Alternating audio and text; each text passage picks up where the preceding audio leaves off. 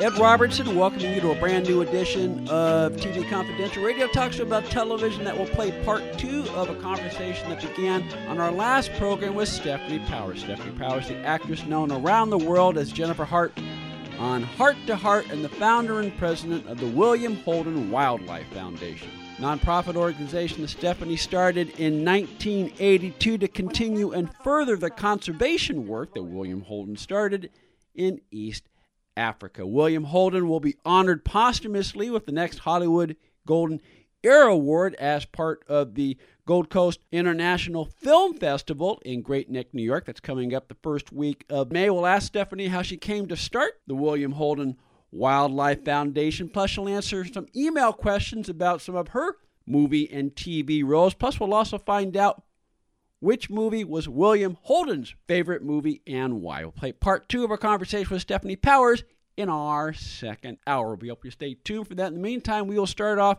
this week's program by welcoming actor, author, screenwriter, producer, and acting teacher Joe Coyle. Joe's screen credits include Promised Land, Jack Reacher, Won't Back Down, Ocean's Eleven, Out of Sight, Three Kings, Zoolander, and the live TV production of Failsafe that uh, George Clooney produced for CBS television in uh, 2000. Joe has also been directed by Gus Van Sant, John Woo, Steven Soderbergh, David O. Russell, George Clooney, speaking of which, Ben Stiller, and Richard Linklater, while he has shared screen time with George Clooney, Matt Pitt, Matt Pitt, Brad Pitt, Matt Damon, Ben Affleck, Tom Cruise, Brian Dennehy, Mark Wahlberg, Courteney Cox, Harvey Keitel, Don Cheadle, many, many, many other outstanding actors. Joe Coyle also has a lot of experience as a stand in on major motion pictures, including George Clooney stand in on nine feature films and Ben Affleck's stand in on four movies. He has also written, directed, and produced several short films and has taught acting in many venues on the East Coast. Joe Coyle is also one of the contributors to an anthology of short stories that we will tell you more about in just a second. Joe Coyle, welcome to TV Confidential. Thank you very much. It's really great to be here. Appreciate you inviting me on to talk about good stuff. Talk about a lot of good stuff. I know a little bit about stand ins because of my association with a man named Luis Delgado. Luis Delgado which, uh, uh, was James Garner's stand in for about 40 years. But for those who are not familiar with the term, what does a stand in do in movies and television? Well, I've been asked this a lot of times, and what the way I answer that is I went to 12 years of Catholic school where you were told to stand still and keep your mouth shut. So I was uh, I was bred for that position. Kidding, yeah. kind of. First of all, you have to look somewhat like uh, the actor, and uh, the more the better, because then they can use you as a photo double as well, mm-hmm. which is less expensive than obviously bringing in another person, and it's a lot of, lot less expensive than having a stunt double do something where you know they just have to see something over your shoulder or you know, from 30 yards away, standing next to uh, the, the leading lady or something like that. But you know, the what makes a good stand-in is that when they set up the shot, they bring the first team in, which is, are the actors, the cast, and they bring all the department heads in, and they review the scene. So they go into the bar, for instance, and this person's going to sit there, and that person's going to sit there, and then the bartender's going to make the drinks and come down here, and at that point, this person slaps that person, and you know, on and on and on. And so all the department heads are there to make sure that they have, you know, the timing and the lighting and the sound and all those production things. But the stand-ins are there to watch and to like really take some some stand-ins take notes. They have a notebook with them all the time, so they know uh, what beats when to do what. And so it's really important that you can do that so that when uh, they clear first team, okay, uh, uh, first team get in the works, which means go back to your trailer, put in your uh, uh, wardrobe, hair or makeup, and second team comes in, second team goes in there, and they stand in or sit in or lay in or whatever it is, whatever the scene calls for, and the lighting technicians go to work, the grips, sound, they start, uh, you know, putting the mics where is a good place for it, and and set up the camera, and uh, and that's pretty much it. And then you know, many times they ask you to actually run the line, so you have to be somewhat of an actor. Uh, other uh, directors of photography and directors don't want you to do anything but stand there and walk through the beats, uh, and that that's pretty much it. You you know you just have to be able to, you know, focus. And and the hard part for a stand-in for I'm going to say an A-list actor or actress is that you don't get caught up in the moment, the fact that you're standing next to George Clooney or Ben Affleck or uh, Cate Blanchett or, or whoever it may be. You know, you're there to do a job and you do it. You have to be pleasant and get along. But getting back to what I originally said, you know, you, you speak when you're spoken to, and uh, if you can do that, and those other things, then uh, you can make a, a decent career out of it. And then the actor or actress um, put you in their contract, and that way you travel with them, which I did. And uh, it's a it's a nice living, but it's difficult in that I went into the business to be an actor. Mm-hmm maybe not a star, but be an actor. So you want to get in there, you want to do it, but you have to put that on hold to let them do it. You don't want to take center stage. You're taking very much backstage and doing your job. Keep your mouth shut, and, that's that's kind of it. That's my best explanation for it. Yeah, it's it is not something that people who aspire to be an actor necessarily aspire to be. You don't go through all the training and and log in all the hours in acting school and and work in the theater to be a stand-in per se but as you just laid out very well joe if you are given that opportunity it can be a good foothold into the film industry. And if you are lucky enough to be attached to a major star uh, like a george clooney uh, which you have been not only can it lead to steady work um, but depending on what you're looking to do and how you're leaving, looking to leave your mark in the industry, it could lead to other opportunities either in front of or behind the camera. Absolutely. I, I would tell any young person who wants to really know about film and how to make a film, uh, if you get an opportunity to be a stand-in, you should definitely do it because you are you're by, by the end of the show you're on first name basis with, I mean, the, the DP, and if it's a big show, it's a it's a, it's an award-winning DP. Uh, uh, gaffer, uh, uh, key grip, set designer, director, producer, first assistant director. All those folks are all, and, and the actors are all right there talking about their craft and how to put it together. And over time, this will become part of your vocabulary, and you'll be able to see what you'll be able to anticipate what's coming next. Okay, after this, they're going to need this shot. After this, they're going to need this shot, and on and on and on. And so I felt as though I really got an education in film, maybe more so than acting, uh, but definitely in filmmaking by doing uh, doing what I did. And I'd encourage anyone to do it. You, you'd have to put your ego to the side, but that's life. That's showbiz. Well, that that is showbiz, and and as you say, if, if you're wanting to pay attention and absorb the environment in front of you. I mean, it's not just standing. It's not just standing still or sitting at the bar while they're setting up the next camera setup. I mean, it's it's it's it's an opportunity where you can see what you, you, you have the entire leg of production laid out in front of you, so you can observe what other people are doing as you're doing your job, and, and as you say, that can lead to a lot of other opportunities. I had a great time, and I and I wouldn't regret it. And I, friends of mine uh, stayed back in New York and kind of looked down their nose at me a little bit for for doing it, for selling out. You know, in the meantime, they're still waiting tables or bartending, and I was, you know, I was eventually able to buy a house and you know have insurance and start a family and things like that, which you know, which is what I wanted to do eventually, and I was able to uh, to do it. I'm not so sure that would have happened if I stayed in New York and bartended.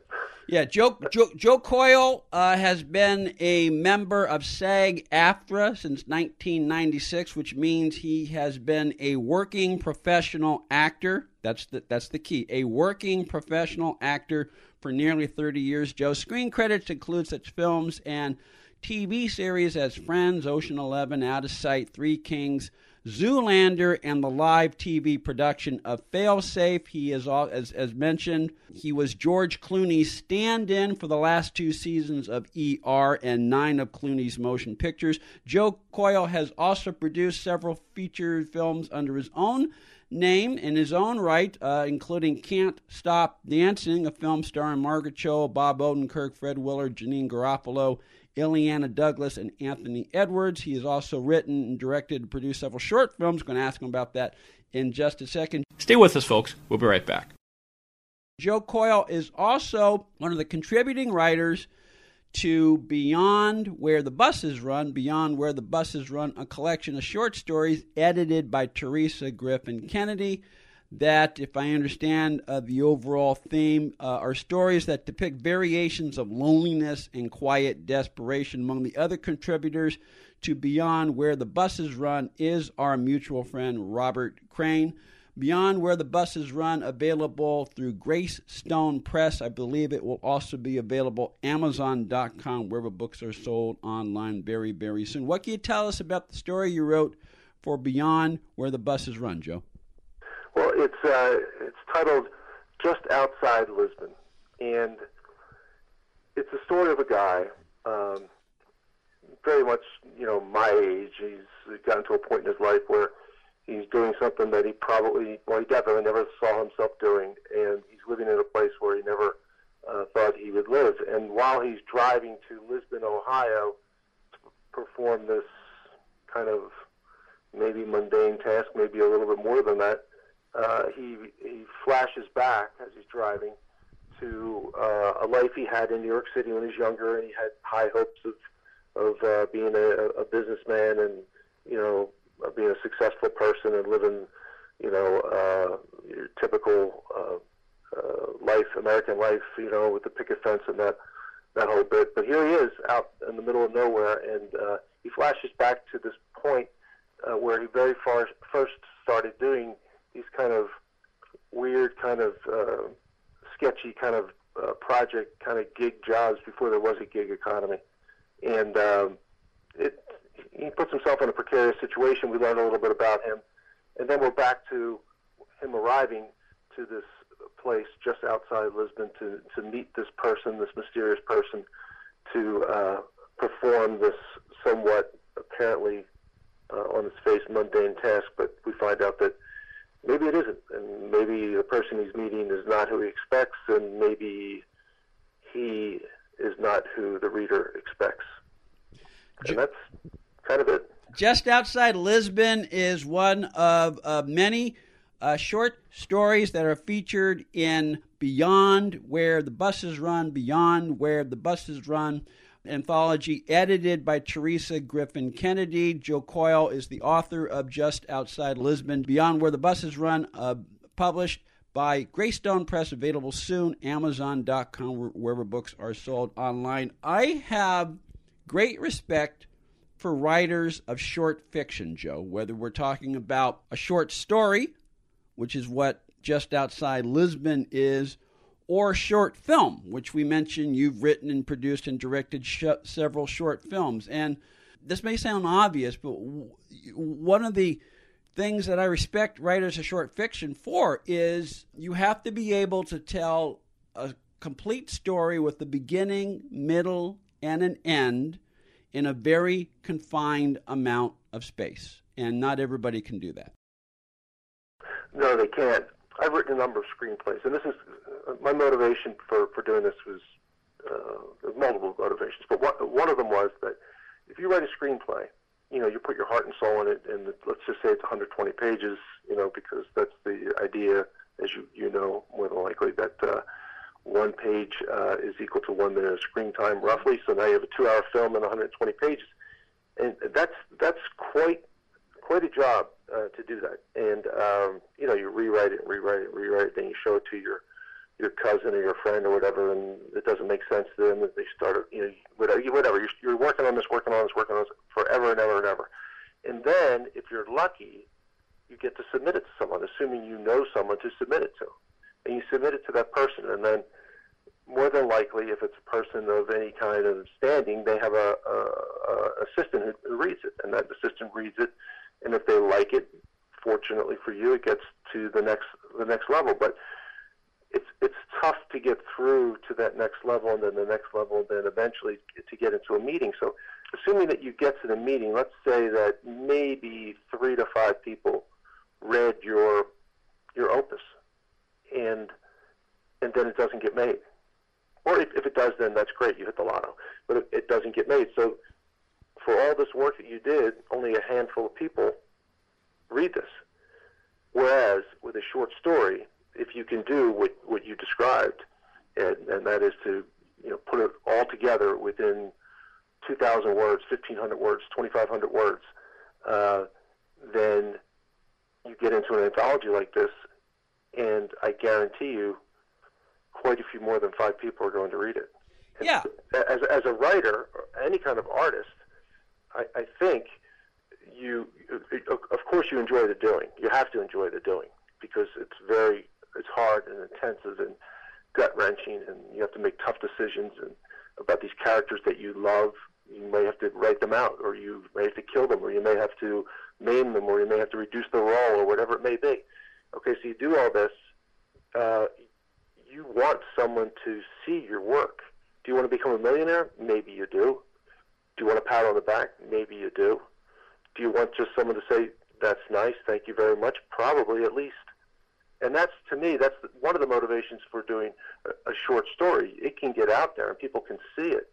And they can, maybe it affects them in some way. Maybe after they read it, as they're driving to work, they think for a second, hmm, that was really interesting. I wonder, wonder why he went to Lisbon in the first place. That didn't make sense. You know, you, you know what I mean? Like that kind of thing. And that's to me, that's why, that's why I wanted to do it. Now, now, what got me to do it was Bob a few years ago, our good friend Bob Crane. He was writing a, a book that you may, may or may not have seen. It was uh, Boomers, and he asked a bunch of friends who grew up in the baby boom generation, and uh, said, he gave them a list of questions or scenarios, and said, you know, write something about this. So, like for instance, Vietnam. Okay, and so you have five different people writing something about Vietnam, and it had to be short and concise. And he he gave me like and others like ten of these things, and so I couldn't get to it. I couldn't get to it. I couldn't get to it because I wanted to write something really good. And finally, I said, I'm waking up at five o'clock every morning, and I'm going to write. Today, I'm going to write Vietnam, and tomorrow, I'm going to rewrite Vietnam, and I'm going to start um, education or whatever the, the, the other the other topic was or media or whatever it was, television.